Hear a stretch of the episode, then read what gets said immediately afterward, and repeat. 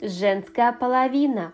В русской традиционной культуре домашнее пространство, конечно, не разделялось так жестко, но все-таки представление о некотором выделенном женском пространстве в рамках дома существовало. Баби или печной угол, царство женщины-хозяйки, большухи. Здесь у самого окна, у света, против устья печи всегда ставили ручные жернова, два больших плоских камня, поэтому угол называли еще жерновым. Вдоль стены от печи к передним окнам шла широкая судная лавка. Иногда ставился небольшой стол, на который выкладывался горячий хлеб. На стене висели наблюдники, полки для посуды. На полках стояла разнообразная утварь, деревянные блюда, чашки, ложки, глиняные плошки и горшки, железные сковороды. На лавках и полу крынки, кувшины, чугуны, ведра,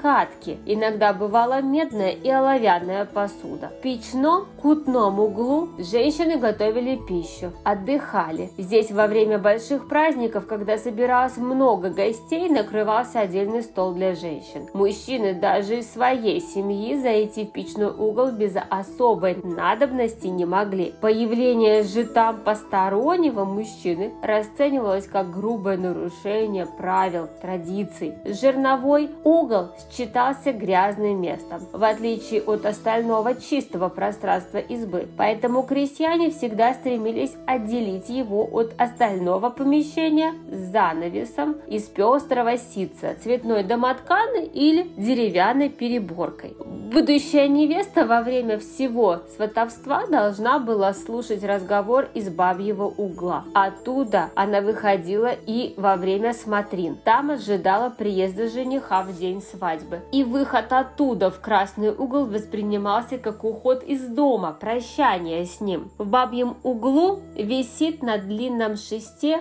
от чепи колыбель. Называют ее по-разному – люлька, зыбка, колыска, колубалка. К колыбели привязывалась веревочная петля или деревянная педаль, которая позволяла матери качать ребенка, не отрываясь от работы. Слева от двери находилась лавка задняя или пороговая. Ее называли конником. За ней вдоль левой длинной стороны избы от конника к красному углу шла лавка долгая, отличавшаяся от других своей длиной. Подобно печному куту, эта лавка традиционно считалась женским местом. Здесь шили, вязали, вязали, пряли, вышивали, занимались рукоделием. Поэтому эту лавку называли еще бабьей.